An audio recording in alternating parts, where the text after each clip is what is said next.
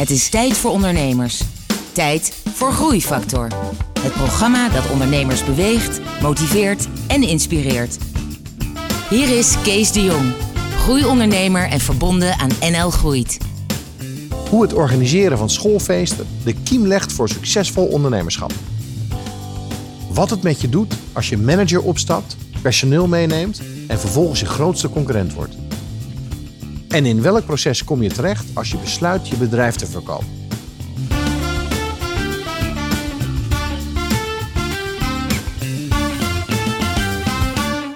Welkom bij Groeifactor, het programma dat ondernemers beweegt, motiveert en inspireert. Met een openhartig gesprek met een inspirerende ondernemer. En vandaag is Nick Stals bij mij te gast. Nick, welkom. Goedemiddag, hoi. Uh, Nick, mensen kennen jou waarschijnlijk van of Hotel Specials. Dat is jouw eerste grote bedrijf. Klopt. Uh, of van Gifts for You. Klopt. En Ja. Gifts for You, dat is... Kan je kort uitleggen wat het is? Ja, ja. Give for You is een bedrijf dat cadeauboxen en cadeaukaarten ontwikkelt en eh, verkoopt. Dus denk daarbij bijvoorbeeld aan een hotelovernachting die je cadeau kan geven. Of een lunch of een etentje. Ja. We hebben ook andere cadeaukaarten gehad. Maar eh, je vindt ons vooral in eh, de retail. Waar mensen voor een cadeaukaart of een cadeaubox binnenkomen. En daar heb je 7,5 jaar heel erg hard aan gewerkt. Klopt. En vers van de pers. Ik denk wel dat we het aan mensen kunnen... Nee, eind april is, eh, is het inderdaad eh, gebeurd. Is het bedrijf verkocht aan een eh, Franse partij. Precies. Ja. En jij bent net een paar weken daar weg. Klopt. En je vertelde mij net eh, dat je binnenkort naar Australië gaat. En even wat de tijd neemt om te gaan bedenken wat je Ja. nu gaat doen met je verdere ondernemersleven. Exact. Jij bent nog wel ook steeds eigenaar van Hotel Specials. Ja. Samen met jouw compagnon, Remco. Klopt dat? Ja. Remco Hofstede.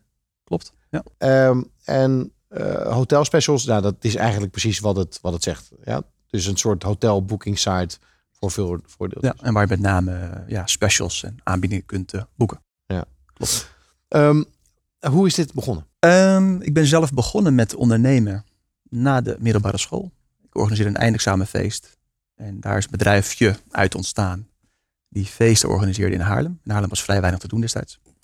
Dat was, eh, Nog steeds. En nog steeds. Wel iets meer dan, dan toen. Maar voor de jeugd was en is gewoon niet zo heel veel te doen in Haarlem.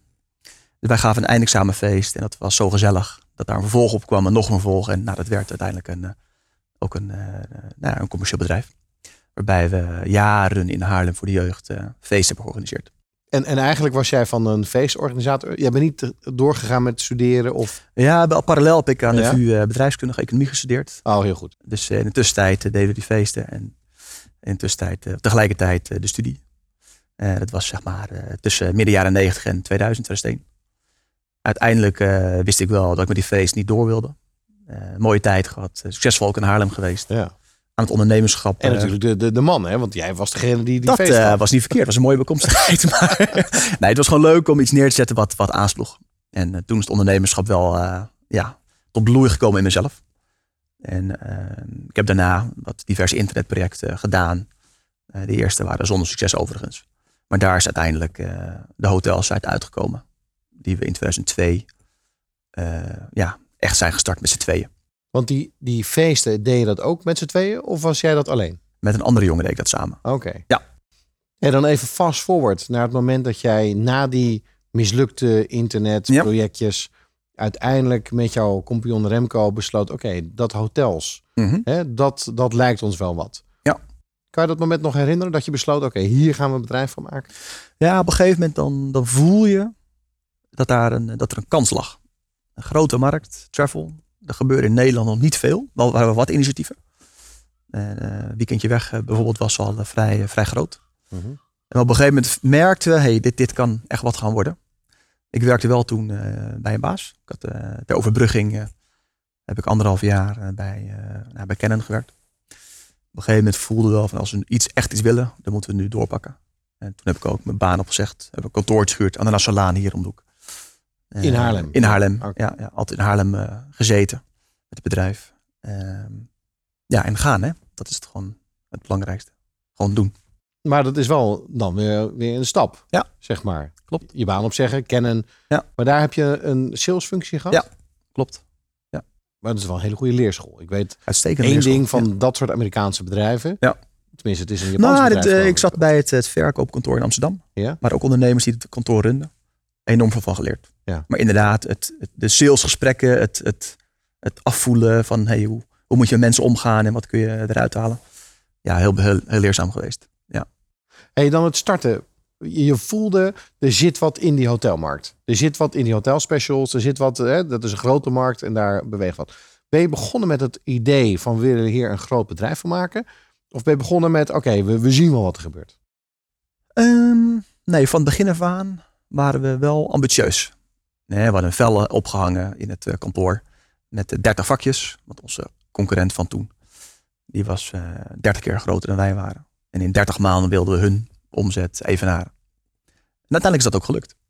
Dus we hadden wel zoiets van een groot doel. En daar gaan we alles voor geven om dat, eh, om dat te bereiken. Ja, je, je, je lijkt het een beetje zo van terzijde te zeggen. Maar dit, maar dit is, je hebt een doel, je hebt het opgeschreven, je hebt het opgehangen, Ja. kantoor. Je hebt, je hebt het gesystematiseerd door er 30 vakjes van te maken. En uiteindelijk heb je die systematisch, Klopt. een soort van militaristisch, heb je die zeg maar Mm. uitgevoerd. En, Nou, en daarmee ik doel zal niet zeggen dat het plan vooraf helemaal tot in detail is uitgedacht. Dat zeker niet. Mhm. Maar wel inderdaad, hier willen we naartoe. En elke maand moeten we dit groeien. En als we dat maar halen en volhouden, dan... En de ene maand lukt het natuurlijk niet, de andere maand lukt het dik. En uiteindelijk over die jaren heen hebben we dat gerealiseerd. Maar uiteindelijk is de drive die wij beide eh, hadden en hebben... eh, heeft ervoor gezorgd dat we het hebben gerealiseerd, denk ik. Niet het feit dat we het op hadden hangen. Ja. Het helpt. Ja. En het, een stip zetten, dat helpt altijd om ertoe te komen. Ja, ja. Maar uiteindelijk eh, moet het wel gedaan worden natuurlijk nog. Oké, en dan hoe uitte die drive zich dan? Als dat het belangrijkste was. Wij hadden de hotels nodig om het aanbod te krijgen. Eh, het is een beetje kip-ei verhaal. Je hebt bezoekers nodig, een platform en eh, de hotels waar je het natuurlijk kunt boeken. In het begin, als hele kleine speler, viel het niet mee om de hotels zover te krijgen dat ze überhaupt met ons wilden werken. Maar ook om concurrerende tarieven af te geven. Eh, en dat is een, ja, mag je wel zeggen, een eh, flinke strijd geweest. Ja. Wat het voordeel dat de hotels ons het wel gunden. En, en Eh. waarom gunnen ze? Want ging jij naar die hotels? Ja, de twee, beetje, twee jonge jongens die nou ja, een beetje de David Goliath plaatje, dat gold daar ook wel. We Ja. waren gewoon de, de, ja, de David in, eh, in dit geval. Eh, en we wilden ervoor gaan en dat vonden ze ook wel weer mooi. Ja. En ze vond het ook fijn om een alternatief te hebben voor de gevestigde orde. Ja. En natuurlijk moet je business brengen, anders houdt het op een gegeven moment op. Maar dat was wel vechten voor de beste prijzen. eh, om het ook te winnen van de concurrent uiteindelijk daarin. Ja, dat, dan moet je wel doorzettingsvermogen hebben. Nick, jij wilde net vertellen dat er ook andere factoren waren. Buiten jouw drive en het stellen van die hele, hele duidelijke doelen. Wat zijn die factoren geweest waardoor jullie in zo'n hele ingewikkelde, drukke markt toch succesvol zijn geworden? Ehm, risico durven nemen. Ja, klinkt als een open deur. Maar het is, eh, ja, als we dat niet hadden gedaan, dan waren we er niet gekomen. Dat durf ik wel te zeggen. Hebben op meerdere punten, hebben we, zeker in het begin, hebben we voor een kruispunt gestaan van gaan we dit doen of gaan we het niet doen. En een voorbeeld daarvan is bijvoorbeeld het aannemen van bepaalde mensen. Die we misschien net of wel of net niet konden betalen. Maar we wisten van hé, hey, als we aan boord halen, dan kunnen we waarschijnlijk, hopelijk, een stap zetten. En, en, en noem eens een voorbeeld van een persoon die... Nou ja, een van de eerste accountmanagers die kwam bij, eh, bij Booking vandaan. Wat toen nog bookings.org eh, was. En had een, natuurlijk een hele mooie bak met visitekaartjes bij zich. Maar eigenlijk was hij een beetje te duur voor ons. Ja. ja, je weet, ja, hij heeft een hoop netwerk, een hoop kennis. Dus eigenlijk hebben we hem wel nodig, kunnen we hem heel goed gebruiken. Ja, dan ga je het doen. Ja. Tweede voorbeeld is... Waar je hem niet kan betalen. Nou ja, de, de, de boekingen moesten wel blijven groeien, ja. Ja. het was niet dat we een behoorlijke bankrekening hadden met eh, flinke reserves op dat moment. Dus eh, nee, dat was best spannend. Maar een ander voorbeeld is eh, ja, de Telegraaf. We hebben in die jaren hebben we flink veel geadverteerd in de fysieke Telegraaf. We hebben op een gegeven moment hebben we om de week een hele full color pagina op de achterkant genomen. Want we wisten, ja, we moeten dat merk neer gaan zetten. We moeten volume gaan krijgen. En alleen het, online zoekvolume was nog niet voldoende voor ons om eh, die groei te pakken. Dus we deden, we gingen een paar keer experimenteren. En op een gegeven moment gewoon een commitment voor een jaar. Nou ja, 26 pagina's, eh, fulltime. eh, of full color, de achterzijde van weliswaar de zondageditie. Maar die was iets goedkoper, maar ook weer niet goed, om goedkoop. Mhm. goedkoop is weer het verkeerde woord. Maar ja, dat moet je wel terugverdienen. Dus we hebben echt een aantal keer ons nek uitgestoken om uh, weer een volgende stap te kunnen maken.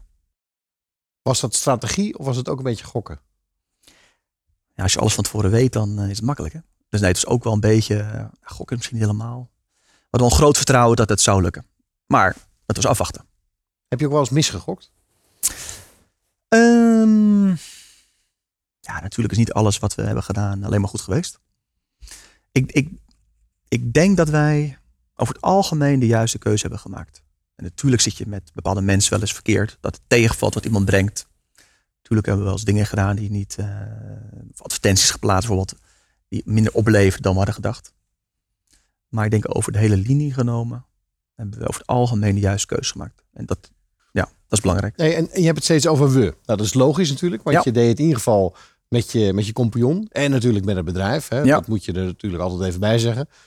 Um, hadden jullie een bepaalde rolverdeling? Jij en je compagnon? Zeker, ja. ja. Nou, ik deed meer de sales in eerste instantie. Mhm. Dus ik zorgde dat hotels meededen. In eerste instantie deed ik het letterlijk zelf, maar later ook met het eh, team van eh, account managers. Uh, Remco zat meer op de online marketing en de website. Dat ligt zijn kracht meer. Ehm, en gezamenlijk deden we, ja, noem het even, de rest. Ja. De strategie, de finance, uh, nou, de belangrijke organisatie, uh, vraagstukken, dat soort zaken. En als het dan ging om die risico's die jullie namen, om die, om die gokken, wat niet echt gokken Mhm. waren, maar uh, verschilden jullie altijd, waren jullie op het, hadden jullie hetzelfde idee vaak of tegenovergestelde ideeën? Moest er veel discussie plaatsvinden? Hoe ging dat? Mm, het goede is dat we wel natuurlijk wel eens verschillende ideeën hadden over wat we wel of niet zouden moeten doen. Ik was in eerste instantie wat uh, opportunistischer dan, dan Remco. Remco die is uh, iets terughoudend in bepaalde nieuwe dingen met name. Maar het, het goede is dat we nooit een issue over geld hebben gehad. Altijd wisten we, hier willen we naartoe. En we gaan ervoor, het gaat ons lukken ook. En we gaan investeren om daar te komen. Ja. En het is nooit zo geweest dat ik bijvoorbeeld geld eruit wilde halen, Remco wilde investeren of dat soort. Dus de bigger picture uh, en ook de durf en de wil om daarvoor te gaan met alle risico's van dien, altijd op één lijn gezeten. En nou, dat heeft ervoor gezorgd dat we er ook zijn gekomen, zeg maar. Ja. ja. En, maar je was dus wel heel duidelijk al samen overeen wat dat bigger picture moest zijn. Ja. En dat was dat sheetje met die groei. Hier willen we staan. In Nederland willen we de, de partij worden. Ja, ja. willen we In ieder geval weekendje weg verslaan. Exact. Ja, klopt. Ja. Um, als we dan doorgaan naar die, uh, vanaf die beginfase. Toen heb je een aantal bets gedaan. Die heb je eh, gewonnen. Telegraaf, ja. advertenties. Zelf langs al die hotels. Je hebt het, uh, hoe ben je, je bent uiteindelijk zeg maar naar 100 man gegroeid. En naar een omzet van, van, van vele, vele miljoenen. Mm -hmm. Maar uh, in, die, in die groeiperiode, hoe is dat, hoe is dat gegaan? Ja, je maakt verschillende groeifases mee. En je, gaat, je begint met, met twee letterlijk. En binnen een jaar zaten met, nou, ik denk 15 of zo. Bos ga je verhuizen en dan groei je door van 15 naar 50 in een paar jaar tijd. En dan ga je weer verhuizen en dan groei je weer door. Ja, de kunst is dat je zelf meegroeit. Als uh, ja, eigenaar, directeur, manager ook. En dat is niet altijd eenvoudig. Hè, want het runnen van het bedrijf waar je letterlijk met een handjevol mensen zit, totaal anders dan dat je met 40, 50, 100 man zit. Maar we zijn redelijk goed in staat geweest om daar toch zelf ook in mee te groeien. Uh, we hebben ons daar ook altijd goed uh, over laten adviseren. We hebben een raad van advies gecreëerd, om ons heen verzameld. Waarbij we ook zelf de spiegel voor kregen en uh, nou ja, een stuk begeleiding nou, hebben gekregen daarin. Uiteindelijk heb ik het zelf gedaan natuurlijk, maar wel altijd met een kritische noot van, van derden. En de organisatie verandert. Dus daar waar in eerste instantie nou ja, de beste programmeur de IT-manager werd, bijvoorbeeld. En zo voor meer afdelingen, ja, dan kom je eigenlijk later wel achter dat dat niet per se de beste oplossing is. Nee. maar het goede is dat iedereen is gebleven. Dus is een okay, nieuwe manager. Vaak verlies je dan je beste programmeur. Ja. En een andere programmeur, omdat die programmeur geen goede manager is. Nee, maar, maar, maar de, de, grap is, we dat op vier afdelingen hadden we dat gedaan, even uit mijn hoofd hoor. We hebben nieuwe mensen aan boord gehaald. En alle vier de mensen zijn teruggegaan naar een oude rol en zijn gebleven. Ja. Dat is heel fijn. Maar vind je het niet grappig dat je vier keer diezelfde fout hebt? Nou, het ging tegelijkertijd. Ja, Dus het was één fout, maar tegelijkertijd. Oké, maar Dus nee, dit, maar goed, dit dus even- het, het managen is totaal iets anders dan het zelf doen natuurlijk. Ik wil even terug gaan naar die, naar die groeifase. Je benoemde, in het begin waren we met z'n tweeën, en toen 15, en toen 50, en toen eh Ja. nou 100. Wat vond jij zelf de lastigste fase? Nou ja, ik merk dat ik zelf beter gedij in een kleinere organisatie. Met eh, Give for You zaten we uiteindelijk met ongeveer 35 mensen. Dat vind ik voor mezelf vind ik dat een, fijnere hoeveelheid. Omdat je toch wendbaarder bent. Je kan ja, de korte, korte communicatielijnen. Hoe groter de organisatie wordt, des te ehm, lastiger het ook is om de cultuur die je had als klein, jong, snel bedrijf, om die vast te houden. Dus naarmate de organisatie groeide, eh, nou ja, vond ik het voor mezelf ook daardoor minder leuk worden. Omdat je meer aan het managen bent dan aan het ondernemen, om het zo maar te zeggen. Groeifactor is een initiatief van MKB Brandstof. Ga naar groeifactor.nl voor nog meer openhartige verhalen van inspirerende ondernemers. Groeifactor inspireert ondernemers. Als je kijkt naar de, naar de periode van Gifts for You. Mhm. Daarmee moest je eigenlijk weer opnieuw beginnen. Ja. Maar met een hele dikke bagagetas. Met allerlei ervaringen die je had opgedaan in eh hotelspecials. Mhm. Welke dingen heb je vanaf toen anders gedaan? Wat heb je toen gezegd? Oké, van nou nu, nu ga ik dat zelf runnen, dat bedrijfje. Mhm. Welke inzichten heb je gebruikt om dingen anders, beter en sneller te doen? Het was eerlijk gezegd niet helemaal een vergelijkbare situatie. Want Give for You bestond al eventjes. We hadden in eerste instantie hadden we daar een aparte manager eh, voor die dat runde. Wij stonden zelf toch een beetje op afstand. Eh, Die ging weg. Nam ook wat mensen mee. Dus het bedrijf had wel een bepaalde omvang. Er zat een groei in. Mhm. We hadden een begin, zeg maar. En ik stapte eigenlijk op de trein die al reed, maar die eigenlijk half ontspoorde. Ja, een deel van de wagons die haakte af, om het zo maar te zeggen. Crisis is weer een gro- groot woord, maar inderdaad, het, het was niet starten vanaf prille begin. Er, er, stond al wat. En we hadden ook een bijdrage aan geleverd, maar we stonden wat op afstand. Ja. Ehm, ik heb daar toch eerst mijn eigen team weer van gecreëerd. En met de markt eigen gemaakt en product eigen gemaakt. Totaal ander businessmodel dan Hotel Specials. Meer met retail, fysieke retail dan met eh, eh, de online kanalen. Ja. Wat ook hier voor jou van belang is.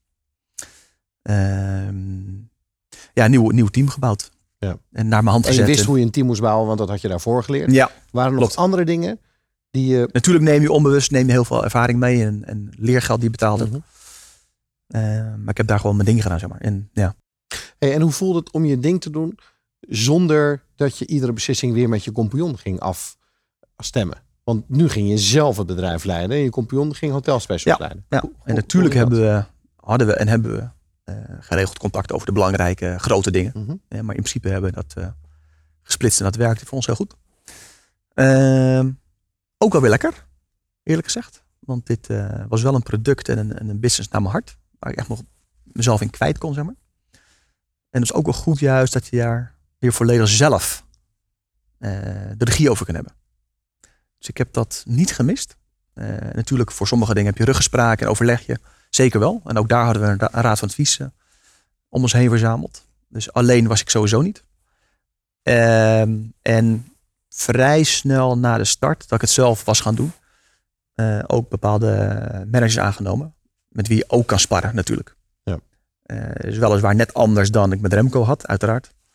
Eh, want ze waren geen mede-eigenaar, dus toch altijd anders.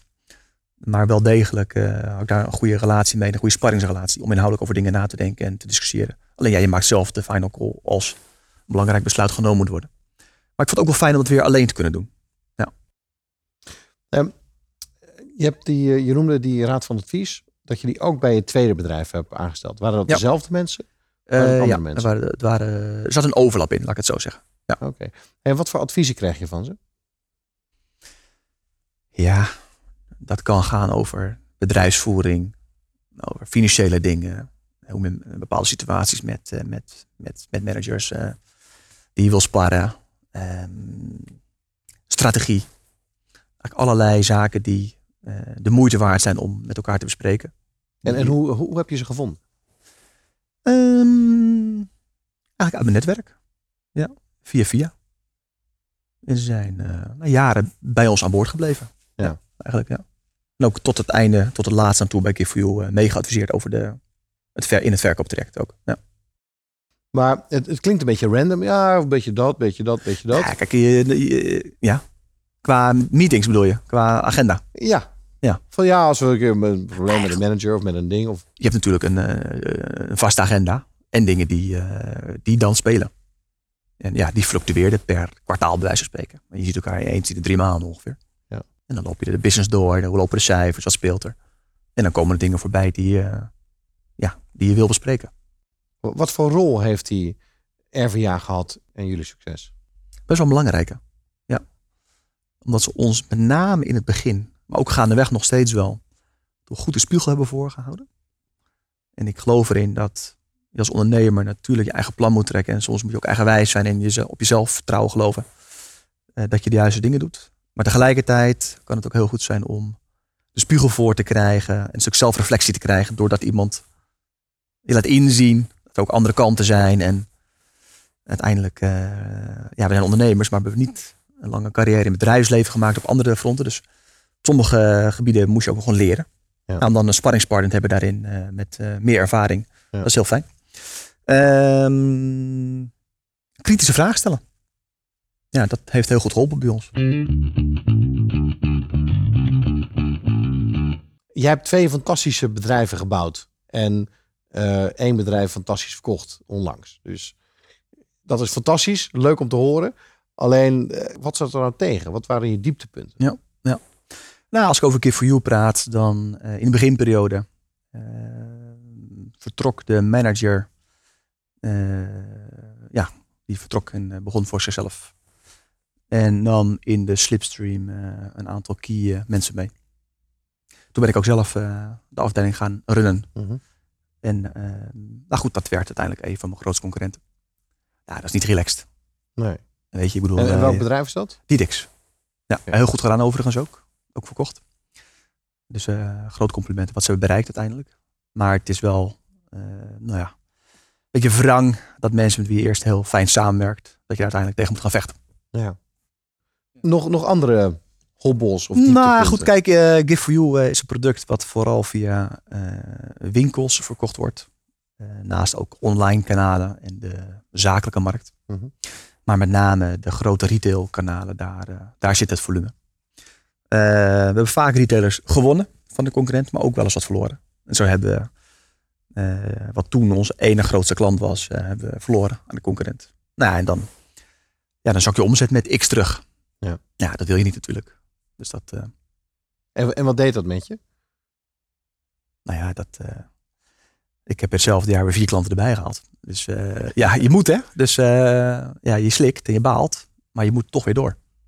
Dus ik heb het gelukkig kunnen compenseren met nieuwe klanten. Dus het maakt je agressiever misschien wel weer. Hè? Vechtlustiger. Mm, het zorgt wel voor dat je lekker gedreven blijft. Ja. ja. Maar je baalt ervan natuurlijk. Weet je. je wil niet een hap uit je omzet verliezen natuurlijk. Dus dat uh, liever niet. Ja. Maar, maar uh, ja, soms nog gebeurt een beetje het. als normale dingen. Zeg maar, die, die, die, die, die, heb je nou nooit eens een keer een soort breakdown gehad? Een soort van uh, ik stop ermee. Nee. Een soort van ik zie het niet meer zitten. Nee, echt, echt grote tegenslagen. Groter dan wat ik net beschrijf, mm -hmm. heb ik niet gekend. Oké, okay, nou dan, dan wil ik eigenlijk nog wel uh, van je weten wat de reden is dat je uiteindelijk hebt verkocht. Gift for You. Ja. Nou, het heeft een persoonlijke reden en een, uh, een bedrijfsreden zou je kunnen zeggen. Maar nee, het bedrijf draait, draait supergoed. We staan er heel goed voor. En uh, de vooruitzichten zijn ook goed. Um, maar de markt wordt wel volwassen. zeker in, in retail. Dus ik denk dat het moment uh, voor ons heel goed was. En daarnaast, ja, je bent 15 jaar aan het ondernemen. De hele ziel en zaligheid ligt erin. En het geld zit er voor het grootste deel ook in. Ja. Wat ook uh, nodig is, zeker in het begin en ook prima is. Maar op een gegeven moment, om dan na zoveel tijd te zeggen, oké, okay, je gaat nu uh, de volgende stap zetten. En wat verzilveren, om het zo maar te zeggen. Nou, alles kwam een beetje samen. En ik heb, ik heb zelf 7,5 jaar met heel veel plezier gedaan. Ik had niet anders willen doen. Um, maar ik word dit jaar 40. Ik heb twee jonge kinderen. En het was ook wel tijd voor, uh, voor iets nieuws voor mezelf. Ja. En wat het gaat worden, dat is nog even de vraag. Maar alles kwam uh, samen. Daar ga je straks over nadenken in Australië en, en hierna. Precies. Maar nog even het proces zelf. Ja. eh, hoe heb je het verkoopproces ervaren? Hoe heb je dat gedaan? Heb je een adviseur in dienst genomen? Kende je de kopers al? Ja. Hoe is dat gebeurd? Ik had wel een eh, sterk vermoeden dat er meerdere partijen eh, interesse zouden hebben gezien onze positie in de markt. En we waren dik, dik marktleider en die positie eh, was supergoed. En die markt was vol. In die zin heel moeilijk om nieuw, voor nieuwe toe te treden om ertussen te komen in de retail. Ja. Want die schappen zijn beperkt en de plekken zijn vergeven. Ja. Dus het gaf een hele goede uitgangspositie. Ehm, ja, dan ga je een proces in. En dan, nou, dan ga je natuurlijk aftasten waar de echt interesse zit. Eh, en op een gegeven moment dan haak je adviseurs aan, advocaten, en, eh, financiële adviseurs natuurlijk, die je begeleiden bij zo'n proces. In de onderhandeling onder andere, met alle documentatie en noem maar op. En heb je gewoon verkocht aan de hoogste bieder? Of heb je een, een rondje gemaakt langs alle potentiële kopers en gekocht of verkocht aan degene wat het beste voelde? Ehm, ja, het is een combinatie van, eh, van dingen. Natuurlijk is de, de prijs ook van belang. Ehm, wat ik ook belangrijk vind, is de klik die ik had met de mensen zelf. Kijk, uiteindelijk heb je toch zelf aan je, ja, je kindje gewerkt. En je wil dat het liefst in goede handen hebben. En daar wilde ik wel een goed gevoel bij hebben. Ehm, het fijne is ook dat de partij in kwestie. ehm, zij zaten al in vijf andere landen, maar nog niet in Nederland. En ze wilden graag naar Nederland toekomen. Maar ze hadden geen activiteiten en geen mensen in Nederland. En zij ehm, hebben ervoor ook voor gekozen om de organisatie intact te houden. Ja. En dit was een Franse club, hè? ja, en natuurlijk zullen ze eh, kijken waar ze de boel kunnen verbeteren of wat tweaken hier en daar. Maar het is niet zo dat er een fusie plaatsvindt met eh, een ander bedrijf in Nederland, waardoor mensen voor hun baan hoeven te vrezen. Dus dat vond ik ook van belang. Ja. Nou goed, een aantal eh, dingen gaan dan meespelen. En uiteindelijk voor gekozen om het hun deal te doen. En dat heeft goed uitgepakt. Hoe vond je het proces? Leerzaam. Ja? Spannend, leerzaam. En wat heb je geleerd? Kijk, voor mij was het de eerste keer dat je zo'n proces doet. Dus er gaat een hele nieuwe wereld in feite voor je open. Ehm, dat al zie je is al leerzaam. Ja. Natuurlijk heb je een paar hobbeltjes gaandeweg zo'n proces, maar eerlijk gezegd, eh, het is het, eh, over de hele linie is het vrij soepel gaan. En we goed kunnen afronden. En, nou ja, je focus wordt verlegd hè, gedurende die periode van de business naar het verkoopproces. En dat hebben we redelijk goed kunnen managen.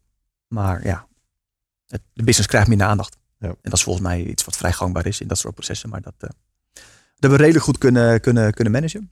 Maar eh, als een puntje bij paaltje komt, dan eh, is het nog even slikken van gaan we dit echt doen. Maar dan heb je het gedaan en dan denk je van oké, dan is het klaar. Weet je. En dan, En hoe reageerden de mensen erop? heel leuk. Ze waren verrast. De meesten waren verrast. Sommigen hadden wel een vermoeden. Ehm, nee, ze waren verrast. Ze vonden het leuk, maar ook heel spannend. Hè? Wat, wat Ja. gaat er gebeuren? Ja, en de een gaat er anders mee om dan de ander. Dat zie je wel duidelijk. Ja. Maar volgens mij is iedereen eh, gewoon hard aan het knallen om met de nieuwe eigenaar samen het eh, weer eh, ja, te proberen nog succesvoller te maken. Nee, en jij bent nu twee maanden, zeg maar, ben je weg? Ben je eigenlijk een vrije vogel? Ja, eind, eind mei is de, heb ik de laatste dag gehad. Ja. Met, een, met een mooie bankrekening. En, en daarmee ja, eigenlijk een hele andere situatie dan afgelopen nou, ja, 15 of Ja. Klopt. 15 zoveel jaar. Wat doet dat met je? Ehm, het geeft de rust om goed na te denken wat je wil doen. De druk is er af. Ehm, kijk, voor het geld heb ik het nooit gedaan. Natuurlijk, het is belangrijk. Het is een uitkomst. Hè. En natuurlijk moet er geld verdiend worden in die end. Maar ehm, het is nooit de drijfveer geweest.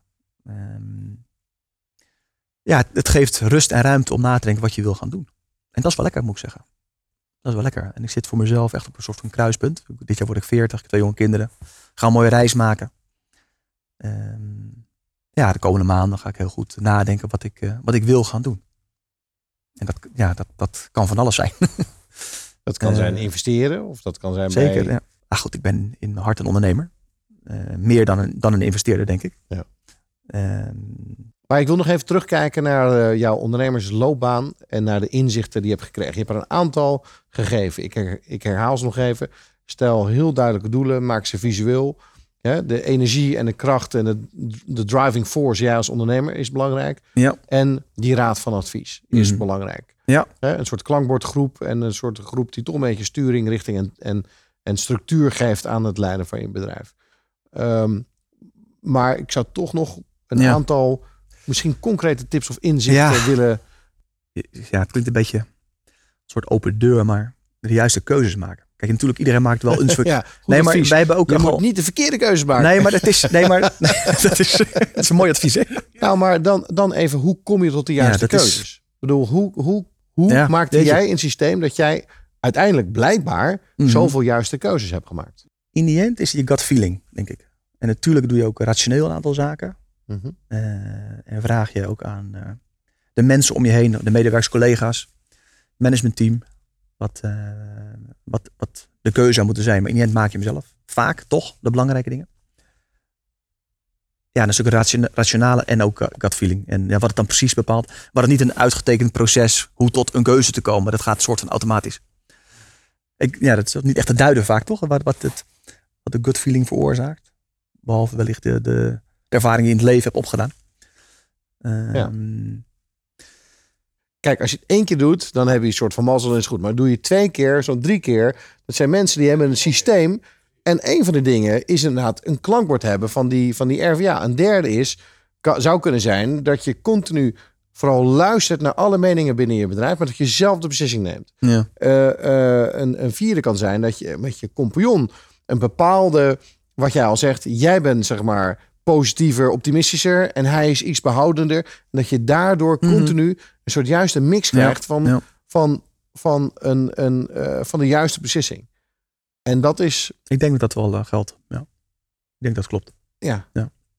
Dus dat je daarmee zeg maar de chemie met de compagnon, dat dat zo belangrijk is om uiteindelijk te komen. Ja. Ondernemers die worstelen, die, die het Mhm. gevoel hebben steeds de verkeerde beslissing te maken, zouden als tip wellicht Ja. of inzicht kunnen hebben. Oké, zoek een compagnon die op die manier qua chemie bij jou past. Ja. ja. Ik denk sowieso dat het belangrijk is om, om een compagnon te hebben. Of meerdere mensen om je heen te hebben Ja. met wie je het doet. En het kan ook vaak fout gaan. Vaak zie je het misgaan. Ja. Ruzie om geld of andere zaken. Ja. Maar ik sprak laatst een investeringsfonds. en die investeren per definitie niet in startups met één founder. Dat je te afhankelijk bent van één persoon. En je kan niet alles kunnen in je eentje. Je kan niet marketing, sales, finance, operations, organisatie, strategie. Om, Ja. om dat in één persoon te vinden, dat, ja, dat er zijn er wel, maar dat, weet je, het is om die krachten te complementeren en als klein team het te doen. Dus de heb, het hebben van de juiste compagnon. Nou, ik denk Ja. dat, dat dat ook een mooie zeg maar afsluiting is van de inzichten die we nu eh, al met de luisteraars eh, hebben gedeeld. Ja. Ehm, Nick, enorm eh, bedankt eh, voor dit interview. Graag gedaan. Eh, ik vind jou eh, een enorme bescheiden ondernemer. Als ik naar je kijk, als ik heb gezien wat je hebt gedaan en wat voor soort bedrijven je hebt gebouwd en hoe je erover praat. Mhm. En, en ja, je hebt gewoon ho- een home run gemaakt. Je, we zijn een Nederlandse partij, hè? Ja, ik snap Nee, het. Het is allemaal relatief. Het is allemaal relatief, maar dan nog steeds. Ehm, je, hebt, je, hebt, je, hebt, je hebt echt twee mooie bedrijven eh, al gebouwd. En, en eentje fantastisch verkocht. Dus eh, nou ja, je hebt het goed gedaan. Ik zou ervan genieten. En waarschijnlijk, je bent nog maar 40, zien we nog veel meer van je terug eh, straks in de toekomst. Ik wil je enorm bedanken voor dit Graag interview. gedaan. Bedankt voor het interview. En eh, voor de luisteraars, je luisterde naar Groeifactor. Graag tot de volgende keer. Groeifactor is een initiatief van MKB Brandstof. Ga naar groeifactor.nl voor nog meer inspirerende verhalen van mede-ondernemers. Groeifactor beweegt ondernemers.